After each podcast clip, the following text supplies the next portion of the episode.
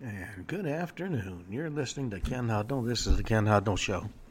Coming to you from our studios right here in exciting El Paso, Texas. Gateway to the Old West and the most haunted city in the country. Well, today is February the 7th, 38th day of the year. 327 days remain to the year's over with. Few high points in history. 457, Leo I becomes the Eastern Roman Empire, which eventually became the Byzantine Empire. 1301, Edward of Caernarvon, later King Edward II of England, becomes the first English Prince of Wales. 1365, Albert III of Mecklenburg, King Albert of Sweden, grants city rights to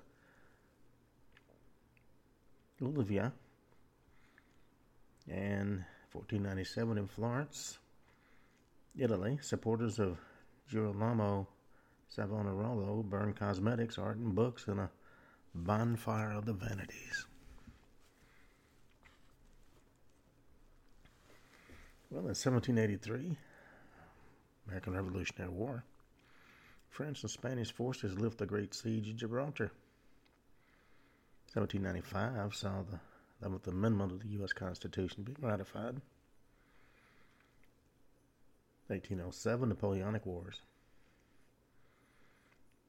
Napoleon finds Bennigsen's Russian forces taking a stand at Eylau. After bitter fighting, the French take the town, but the Russians resume the battle the next day. Some folks don't know when to quit. Now, in 1812, interesting thing happened the strongest in a series of earthquakes, hits New Madrid, Missouri. and is a major fault that is overdue for erupting again. 1813, in the action of February 7th, near Les Delos, the frigates Arthurus and Amelia battle each other. Neither one gains an upper hand. 1819, Sir Thomas Stamford Raffles leaves Singapore just after taking it over, left it in the hands of William Farquhar. The uh, let's see. 1904, fire begins in Baltimore, Maryland. Destroys over 1,500 buildings in 30 hours. 1940, the second full length animated Walt Disney film was shown. Pinocchio.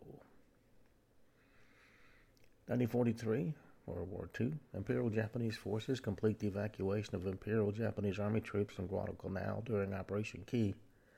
It ends the Japanese attempts to retake the island from Allied forces during the Guadalcanal campaign. 1944, World War II. Lazio, Italy, German forces launch a counteroffensive during the Allied Operation Shingle. 1951 Korean War.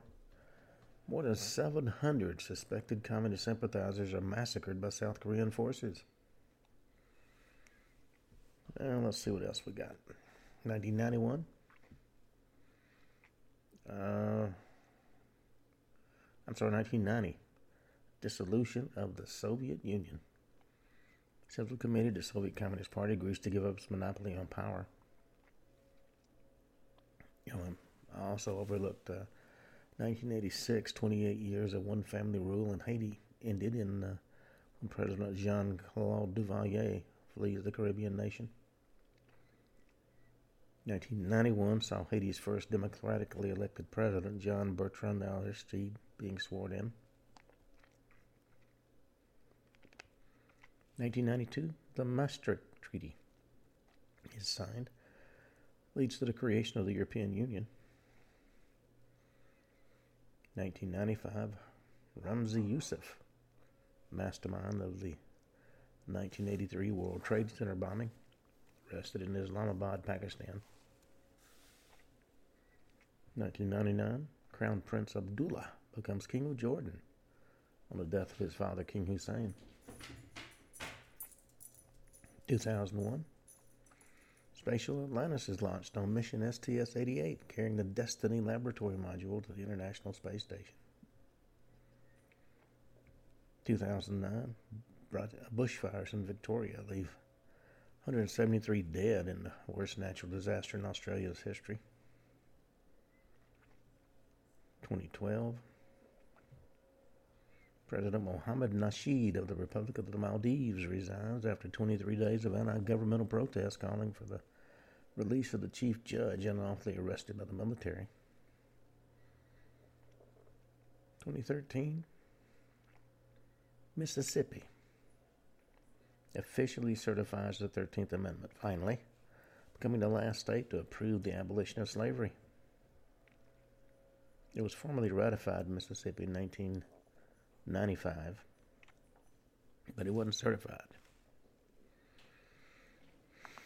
2014, scientists announced that the Happisburgh footprints in Norfolk, England date back more than 800,000 years, making them the oldest known hominid footprints outside of Africa. And in 2021, the uh, 2021 Uttarakhand flood begins. you know, there's a lot that can be learned from history. So few people um, understand that. Yesterday, we started talking about uh, more haunted hospitals. I think we did Illinois and Indiana. And today, we're going to do Kentucky.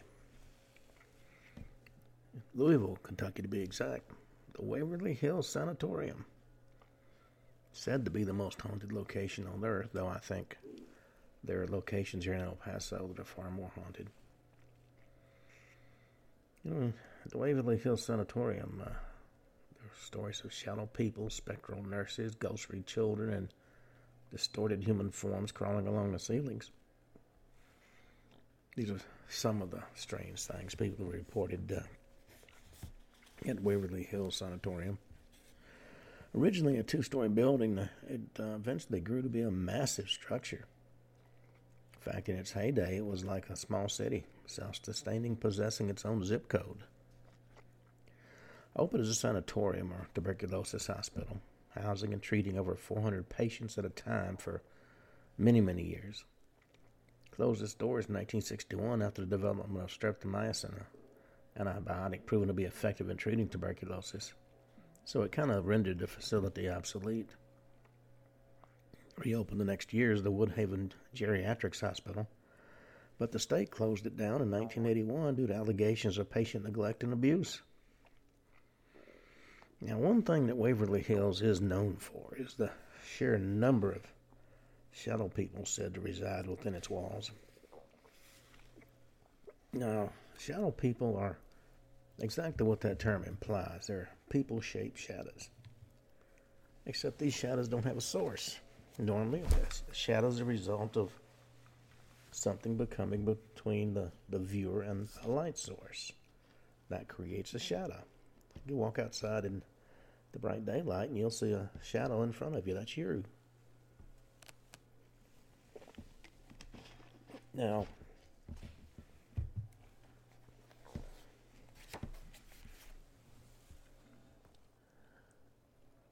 These things just are. No one really knows what causes them. Shadow people take on several different shapes, everything from clear representations of humans to wispy or smoky mist. And though there generally are exceptions, they're usually formed of darkness so dense light can't penetrate it. And theories about what causes shadow people are wildly diverse running from the gamut from overactive imagination to ghosts and demons and aliens and even time travelers. But whatever they are, and whatever they want, many who've witnessed a shadow person has been irrevocably changed by that experience. Now, as I said, the Waverly Hills Sanatorium is a massive facility. It sits on top of a very big hill, so Getting supplies up to it was problematic at best. It was also a cold trip to the bottom of the hill for staff in the wintertime. So, to solve the problem, they built a 500 foot long tunnel from the hospital to the base of the hill. Now, one side of that tunnel had stairs so people could get up and down. Other side was a slope slide, so to speak, used for carts and rail cars. Things with wheels. In time, the facility began using the tunnel to transport uh, somewhat disturbing cargo, human bodies. An urban legend says the tunnel found this purpose when the hospital death rate peaked. Stories say one person was dying at the facility every hour, so that did tend to cause issues, but thankfully the real rate was uh, somewhat lower than that. In fact, they averaged 104 deaths a year, peaking at 152 per year around the end of the Second World War.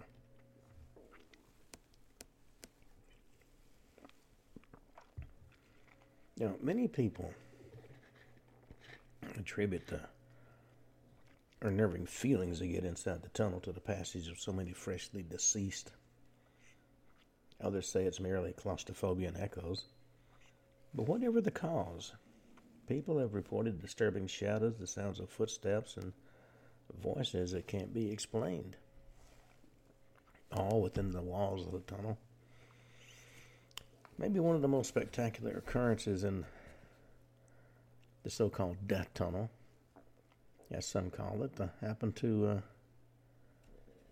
two investigators of the Johnsdale Paranormal Group. And they spent a significant amount of time in the tunnel conducting an EVP session and using an infrared camera to take photographs in, the, in this strangely dark location. And While they were standing midway between the top and the bottom of the tunnel, one of them spotted something down near the bottom, a glowing ball of bluish purple color. At first, it just hovered in place, but when they turned on the infrared cameras, eliminating any external light, that ball of light changed its shape. It began to undulate as it changed shape. And using a regular camera, the other investigators started taking pictures, one after the other, in rapid succession. And if you look at the photos in sequence, it appears the large dark purple blob is moving quickly up the tunnel toward the two investigators before it just simply vanished. So, what was it? A bizarre shadow or something else? Did it go past him, through him, into him, over him, under him. We'll never know for sure, but those photographs certainly raise a lot of questions. Now, the first floor of Waverly Hills contains some patient and treatment rooms, but its primary purpose was to contain the various things required to maintain a hospital a morgue, a salon, a dentist office, and the administrative offices. Now, it's since undergone extensive renovation and restoration by the current owners of the facility, and the floor currently contains a security office. Seems that trespassers are an ongoing problem at the facility, as well as the ever present gift shop. Now, the first floor is not a hotbed of paranormal activity the way some of the other floors appear to be, but compared it to most everywhere else in the world, the first floor is still very much haunted.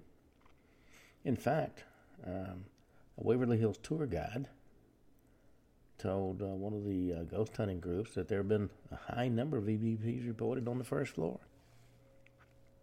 An EVP is made when sounds recorded on electronic devices are interpreted as being the voices of spirits.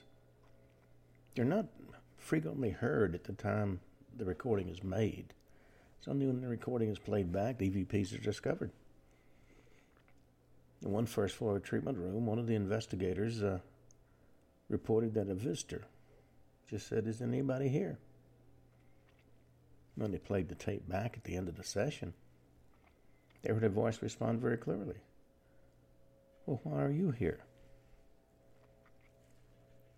Now, to ask a question like that means that whatever entity was responding was a thinking entity. It didn't parrot what was said. It responded to the question with a question. Now, the second floor of Waverly Hills isn't all that well reported upon. Might initially lead you to think it's not a very active location on the property, but uh, according to one of the tour guides, who spends a lot of time all over the hospital, he's had more paranormal things happen to him on the second floor cafeteria than any other room in the building. Now, one of Waverly Hills' distinguishing features is its solarium. Fresh air and sunlight are believed to be some of the best ways to treat tuberculosis. So, Waverly Hills Sanatorium was built so the entire length of one side is solarium. And while the hospital was operational, that side had a copper mesh over its massive windows in an effort to keep uh, animals out, but still remain open in the Kentucky wind and sunshine.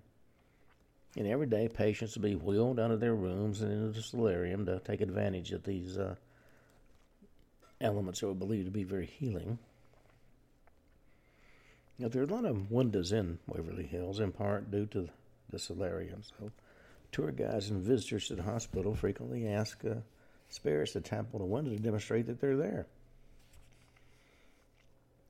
On one occasion in the second floor cafeteria, spirits were asked to tap a window so in order to say hello to the the visitors and on that occasion something or someone tapped on every single window in the room moving all the way along one direction and stopping and tapping all the way again in the reverse order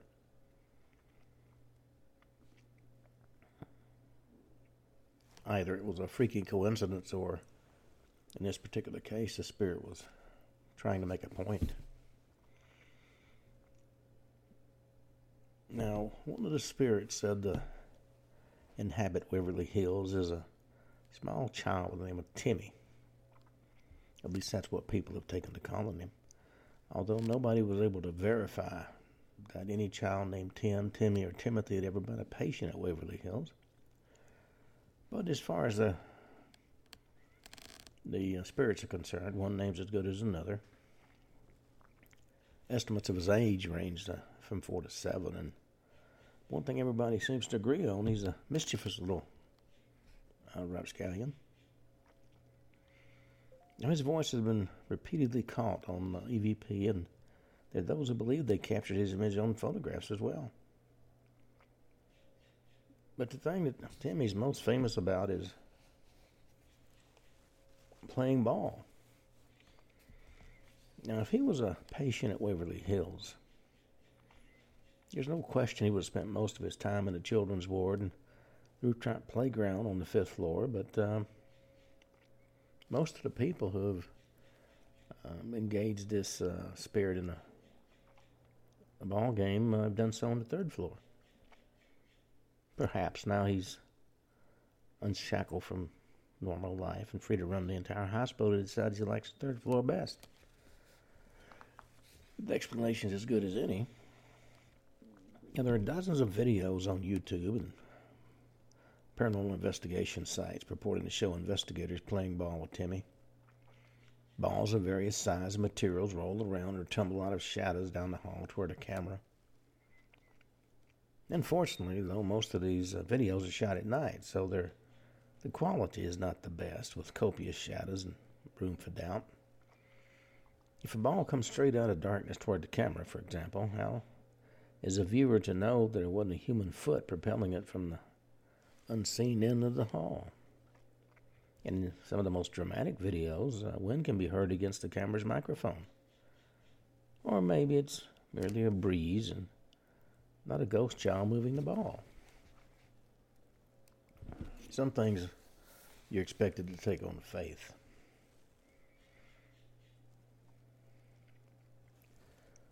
Still, the belief in Timmy and his ball persists uh, among many who have witnessed the activity, and many people swear they've seen it move on flat surfaces and interior hallways when there hadn't been any wind. So it's nice to think that if a child's spirit really is trapped at Waverly Hills, at least it has a lot of investigators stopping by to play ball with it.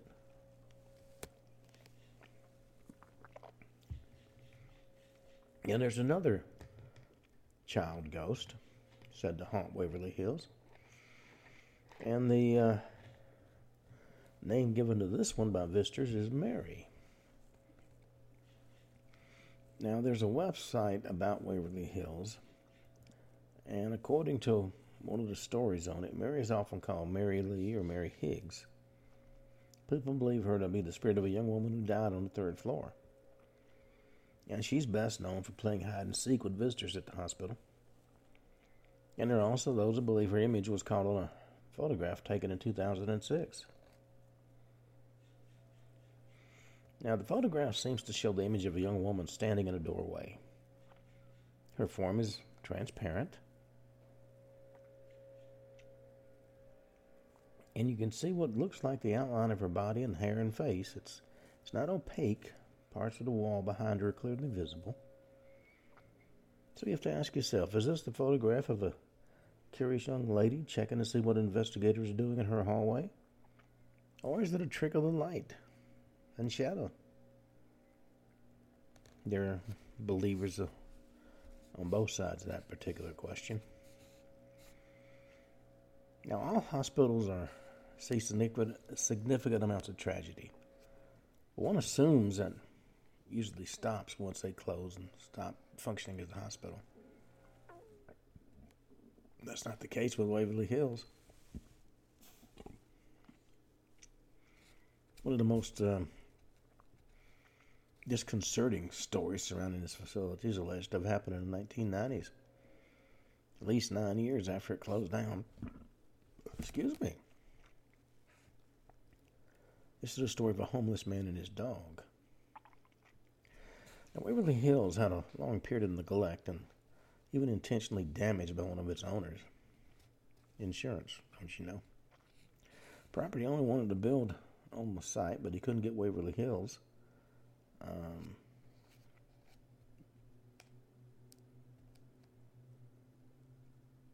dismantled because it uh, has been deemed to have historical importance.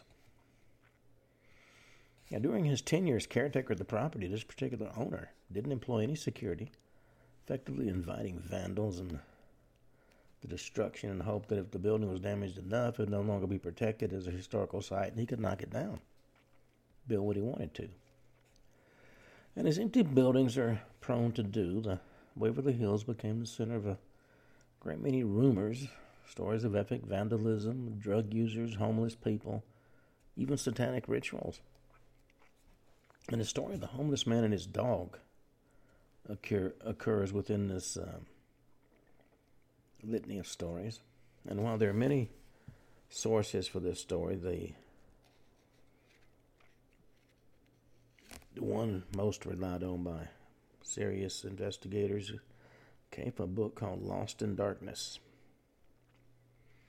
Now, according to legend, in the 1990s, an old homeless man and his best friend, a white terrier, made Waverly Hills their home. And they were happy to have found some place safe and sheltered to live, and the new owners were content to let him stay in hopes it would discourage other trespassers who were destroying this historic building.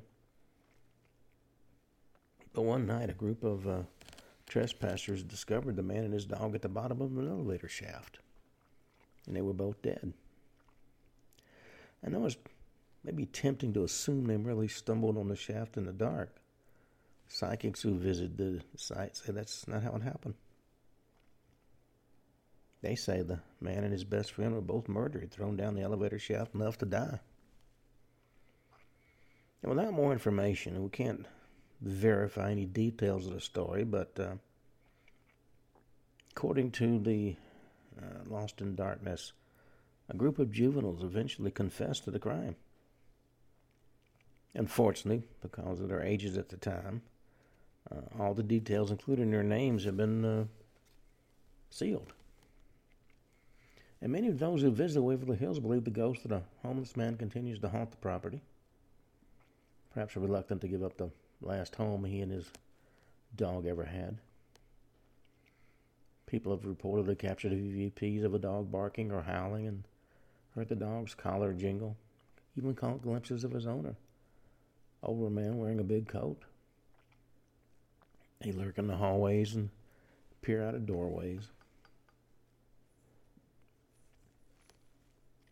It's a sad end for the the homeless man and his loyal friend. Now, the fourth floor of Waverly Hills is said to be the most haunted of all locations in the hospital, with the exception of the the uh, phenomenal body chute. The uh, fourth floor was home to the sickest patients during the hospital's time as a sanatorium, and innumerable drastic surgeries were performed on this floor, including removing up to seven of the patient's ribs or collapsing a lug by inserting air into the area around it. Little wonder the location of so much pain and suffering would be um, home to more unexplained sounds, voices, shadow people, and apparitions than any place else in the hospital. Now, this is also the where you find what's possibly the world's largest shadow person. He's called Big Black. And it's a mass of impenetrable darkness so immense it fills the entire hallway. Now just imagine, if you will, being in the hall of a gigantic abandoned hospital and suddenly a dark cloud approaches you, swallows the light from your flashlight. Now, Big Black's been seen in several locations on the fourth floor. And in the words of one of the tour guides, there a large black shadow just settles over the hallway. And if you see Big Black, you should make it a point to go the other way. Well, what would happen if you didn't go the other way? Well, one visitor who shared his experience um, claims to have encountered Big Black on the thir- in the third floor operating room. He said he felt something brush against his lower back when he began to turn around. Um,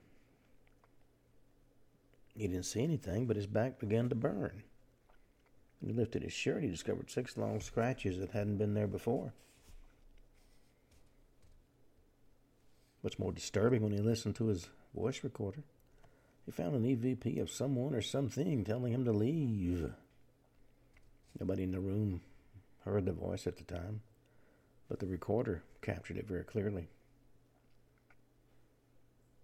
And um, Certainly, if shadow people have the ability to inflict pain and suffering, you might want to think twice about uh, dealing with them. Now,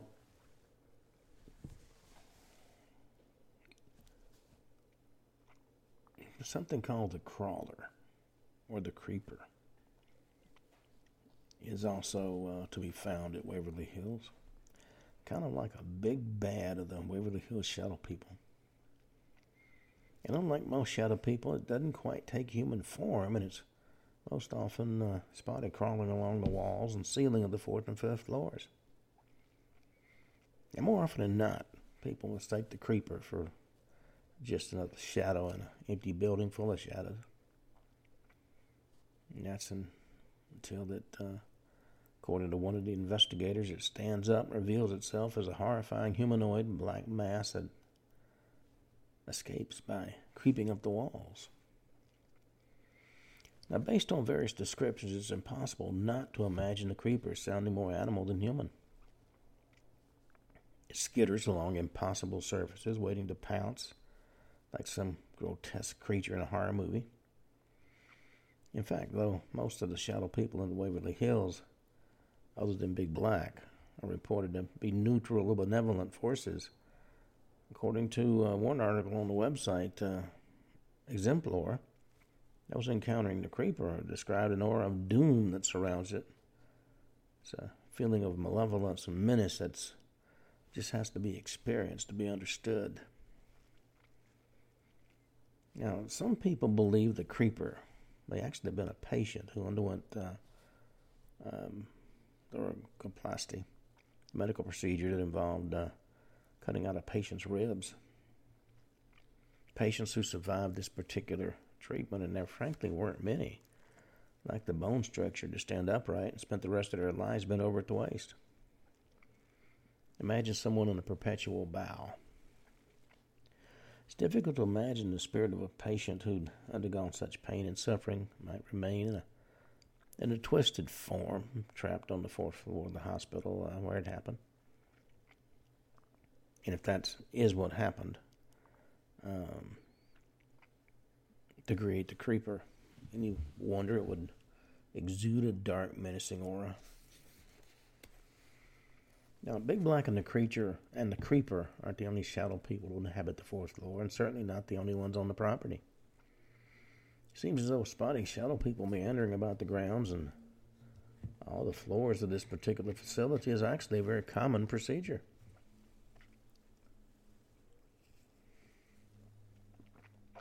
For the most part, they appear to be oblivious to the human visitors. According to one investigator, it's not like one or two. These shadow people are everywhere in the building. They're like shadows that pass up and down the hallways, in and out of doorways, look out of windows. It's just like somebody's there. They actually move and break the moonlight. Uh, they're rid of, uh, uh, paranormal investigators have reported they've literally been all around them. Still, sometimes the shadow people do take notice of the people trespassing on their property. Early one morning at about 4 a.m., a small tour group went to the fourth floor of the Waverly Hills. As soon as they entered the floor, one of the group felt uneasy and he um, encountered the overwhelming scent of roses, an odor that grew stronger and stronger with every step he took into the ward.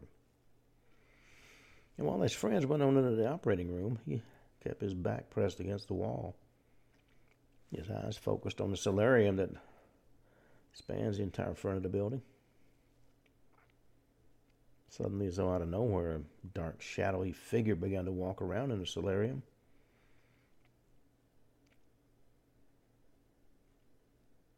At that point, the young man who had seen him ran into the operating room to get his friends, but everybody assumed he was just seeing things.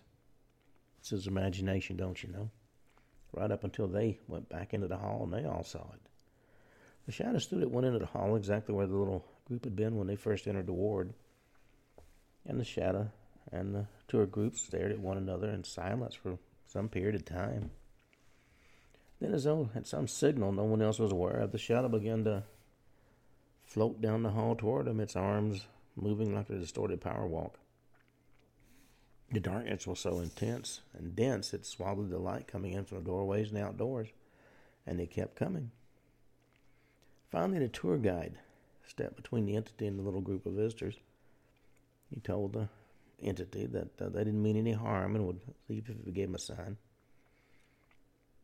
The shadow was only two doorways away from the group, and suddenly, as it appeared, it vanished.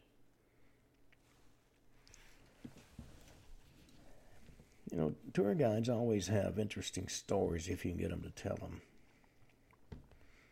And at Waverly Hills, one of the favorite stories they tell is a story of two young would-be vandals. The uh, the pair allegedly broke into the hospital armed with a axe and some spray paint. Their intent was to apparently leave their mark on the building, but apparently the the spirits that reside there had other plans.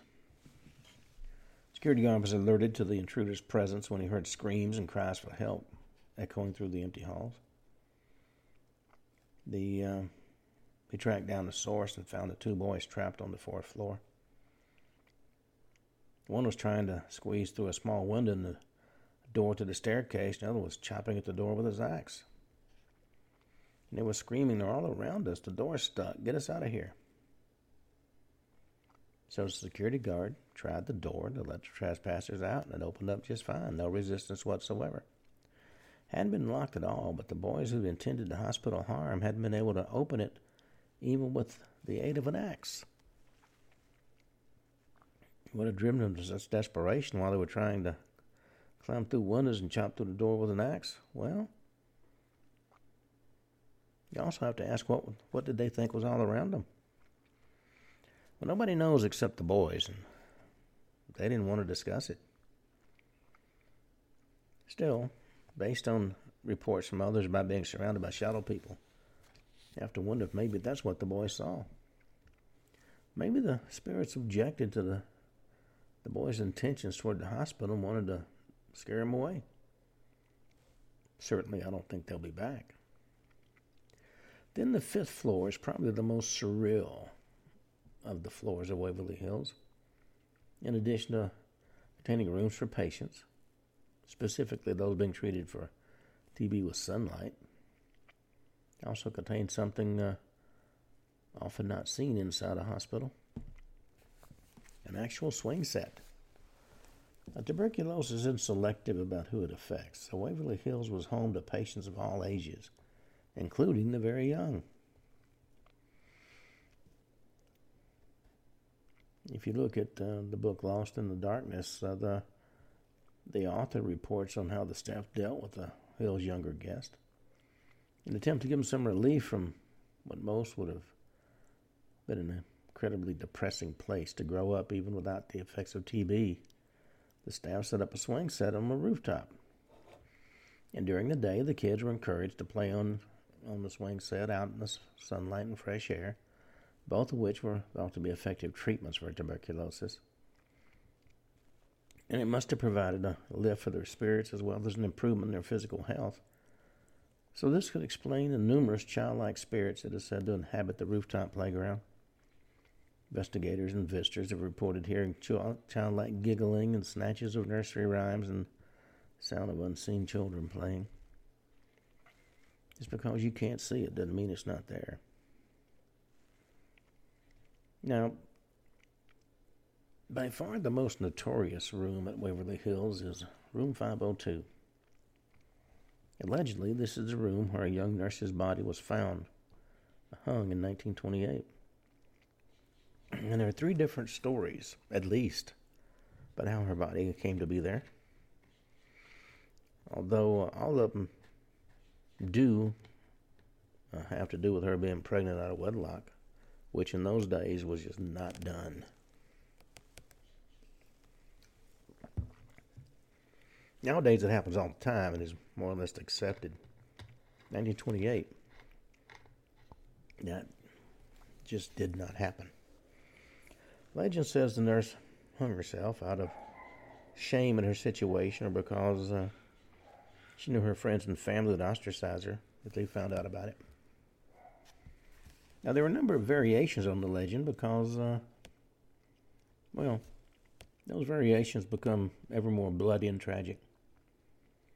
Some stories say the nurse first gave herself an abortion before she hung herself. Others claim the father of her child, a a married doctor at the hospital tried to abort the fetus but botched the job and she died on the operating table. He didn't stage it to look like a suicide to protect his reputation, both personal and professional. Of course, there's not sufficient evidence at this late date to determine one way or the other. Now, there are no official records of a suicide having taken place in that room, but even so, people believe an unearthly presence inhabits it. According to the Prairie Ghost website, visitors to the room frequently report feeling ill. Symptoms range from slight nausea to violent, uncontrolled vomiting.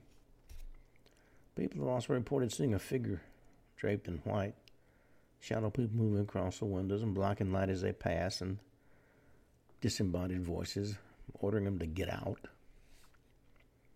Waverly Hills Sanatorium, in legend and reality, are woven together so seamlessly it's difficult, if not impossible, to see where one ends and the other begins. Current offer owners offer tours of the building, both historical and paranormal, so while its legend continues to grow, addition of new visitors' uh, personal experiences, so too did a number of skeptics who believe it's just an eerie building with a sad history.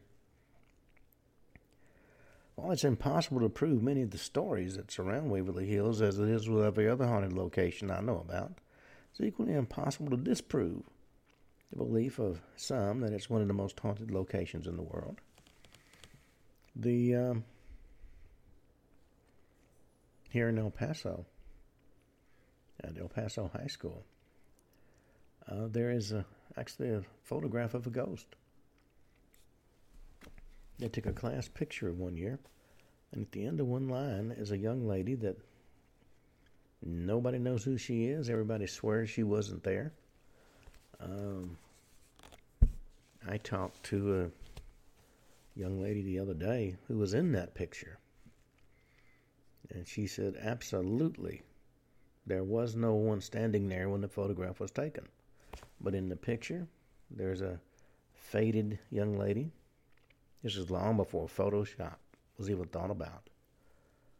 And um, her clothes are old fashioned. Maybe one day we'll find out who she is. People have been trying to find out now for, God, at least 30 years. All right. From Kentucky, we're going to turn to Massachusetts. Danvers, Massachusetts. The Danvers State Hospital. The actual birthplace of the lobotomy. No, that's not a dance, that's a medical operation. The Danvers State Hospital is located on top of a hill in Danvers, Massachusetts. Now, before it became Danvers, it had another name Salem. Yes, that Salem. Not only was this village where the Salem witch trials took place, but the judge who presided over those trials, John Har- uh, Hathorne, uh, used to live on the same hill where the hospital was later built. And besides its notorious location, the hospital in Danvers is a has an unnerving history of performing controversial and experimental procedures and a reputation of poor treatment for patients. And as I said, it's known as the birthplace of the lobotomy. Now, since the hospital closed in 1992, its legend has only grown. Stories abound about urban explorers and paranormal investigators feeling suddenly ill or being overcome with feelings of despair when they venture into certain parts of the building. Doors open and close on their own. Footsteps have been heard in empty rooms and stairways, and full body apparitions of former patients have been spotted wandering and screaming through the empty hallways. And you have to keep in mind that because of the Salem witch trials and the the execution of the so-called witches, there's a certain aura about the general area. In Waltham, Massachusetts, we got the Metropolitan State Hospital. Once one of the largest modern equipped facilities of its type in the state, The Metropolitan State Hospital, which was a hospital for the mentally ill, closed its doors in 1992. And having fallen into disrepair while sitting vacant for many years, most of the buildings on the complex uh, were actually demolished in 2009. Only two things remain from the site's history the abandoned and boarded up Dr. William McLaughlin Administration Building, which is a stately colonial revival building built in 1927 and a cemetery maintained by the Commonwealth of Massachusetts. Originally opened in 1930, the 500 acre property had been used for multiple purposes over the years, including a school for juvenile offenders, an operational farm, haunted house to raise money for charity in the site of a new apartment complex. Most likely source for the paranormal activity on this site, though, stems back to the torments experienced by the residents in the hospital. Many who left that uh, their tortured spirits behind.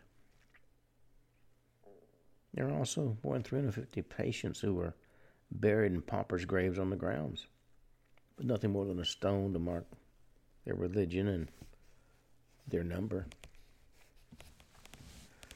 One of the non paranormal but still dark stories that the hospital is known for is the murderous act of a patient by the name of Melvin W. Wilson.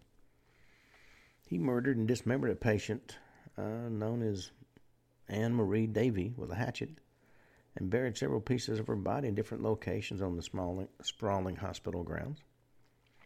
Allegedly kept seven of his victims' teeth as a sort of souvenir, but they were discovered by employees at the hospital. Now, this incident was, of course, um, brushed under the rug, so to speak, to a local senator Two years later, led an investigation into allegations of negligence at the hospital that uncovered the story. In a book called The Encyclopedia of Haunted Places, Jeff Belanger reports that while the hospital was still in operation, staff reported encountering several different paranormal episodes, including the uncanny sight of some strange shadowy figures moving down the hallways, entering and leaving rooms, and passing through the walls. Now, staff some reported hearing a shrill call of disembodied screams coming from uh, locations where decades earlier the electroshock therapy was used on patients. Belief is that the staff was hearing echoes of the angst and pain from patients who had long since passed away. Maybe even more startling are reports of flashing lights from these same areas, flashes that are thought to be the representative of the shock treatments used. New England Center for the Advancement of Paranormal Science specializes in research investigation of claims of uh, paranormal activity throughout the state of Massachusetts as well as east central New England. And they wrote a detailed report on this location in an April 2013 article on it's posted on its website. Among the incidents documented at the hospital are voices heard to be engaged in a conversation in rooms and hallways where there's nobody present. Workers been grabbed and touched by unseen hands while moving through the tunnels that link the various site um, buildings on the site, and heavy doors slamming shut violently despite the absence of wind or open windows. In 2011, reports of a glowing blue woman were made by more than a dozen different residents. One was spotted near a sidewalk up the road from the main administrative building. Police actually investigated, searched for a woman described to be gardening beside the sidewalk, despite numerous reports. No woman matching her description is ever found. There are those that think that could be the ghost of Anne Marie Davee, wandering about the ground searching for the parts of her body that were buried by her murderer. And among the most disturbing of reported incidents that the uh, old Metropolitan State Hospital, you know, the ones that are made by those who feel as if they're being watched and overcome by a flood of emotions while walking the, the scenic grounds. Some report feeling physically ill, only to return to normal almost immediately when they leave the area. But while on the grounds, they are consumed by feelings of neglect and rejection, an emphatic reaction maybe to the spirits that linger on the grounds. Few have even shared mental images that came with these powerful emotions, describing horrific procedures and practices that were carried out on former patients. Now, from Massachusetts, we go to New Jersey. How about Cedar Grove, New Jersey? Originally built to help relieve overcrowding at Greystone Park, the Essex County Hospital, most frequently called the Overbrook Asylum for the Insane, was built in 1872. Hospitals, by their very nature, sites for a multitude of minor tragedies, in addition to those expected. Uh, in December 1917, the heating and electrical plant for Overbrook fails. There was no heat or light inside the hospital. And a cold snap in the weeks that followed led to frostbite for 32 patients, and 24 patients died from the cold by the time uh, heat and power were promptly restored. Hospital was shut down in 2007. Remaining buildings are frequently patrolled by law enforcement in an effort to keep ghost hunters and urban explorers from getting inside its walls. Even so, photographs, um, videos, and stories of Overbrook abound on the internet. It's been visited with permission by several television crews who specialize in discovering and documenting paranormal activity. Visitors to the hospital and its grounds reportedly seeing uh, bizarrely shaped shadows and orbs and hearing disembodied voices. The um, according to uh, the crew that filmed the movie adaptation of the novel Choke at Overbrook Asylum, Uh, there was one Teamster who wouldn't leave his truck after reportedly seeing a gray haired woman in a white cap and uniform. Apparently, that figure would disappear midway with, down a hall or into a dead end room. And when you pursued, there was never anybody there. John Edmonds shared some of the video he shot at Overbrook on YouTube. He has footage of what he called the scariest four legged freak wandering in abandoned halls of the empty asylum. And in the video, Overbrook Insane Asylum, Essex County Hospital, scary sighting, it uh, looks much like a person walking on all fours. So while you might hesitate to call it supernatural, it would admittedly be a discomforting thing to uh, to see if you weren't expecting it. And others have claimed to see white masses that resemble people looking out the windows and hear unexplainable voices. Been pointed out by skeptics in YouTube. Uh, in the YouTube video Essex County Overbrook Asylum the hospital is so frequently broken into by vandals, ghost hunters, and urban explorers, it's impossible to know if you're the only person inside the building. So that brings up the question Are the witnesses seeing spirits or other curious trespassers? Then we've got in Morris Plains, we've got the Greystone Park Psychiatric Hospital another mammoth building. In fact, it has the largest footprint of any single of any single building in the United States, right up until the Pentagon was built in 1943. Originally, the building had a name as big as its footprint the New Jersey State Lunatic Asylum at Morristown. But in 1924, it was renamed Greystone Park. In fact, the hospital is known as Gravestone. It's the name given to the facility of one of its most famous patients, folk singer Woody Guthrie. Back in the days of these incredibly huge mental hospitals, patients are frequently admitted for things that wouldn't we wouldn't consider mental illness today. And Guthrie's a perfect example of that. He lived at Greystone from 56 to 61 because he was afflicted with Huntington's disease. Even Bob Dylan spent some time there. Now, I wouldn't call him mentally ill, but he's definitely a strange person.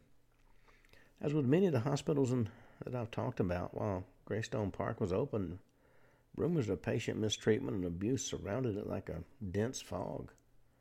And since its closure in 2003, those rumors have been replaced with stories of hauntings and spirits. There whispered stories about light anomalies, mysterious door and window openings and closings, and even sightings of the faces of former patients looking out the windows. In fact, paranormal romance author Denise Rago, who lives near Greystone, claims that the grounds worker reported uh, feeling watched when they'd been there. Another uh, individual reported a full body apparition in the old shower area in the basement when he visited. While he was on site photographing the abandoned building, he watched as a planter with fake flowers slowly twisted back and forth as being influenced by the looming spirits. Even though there was no discernible breeze and uh, the windows were all boarded up. You know, many times, um,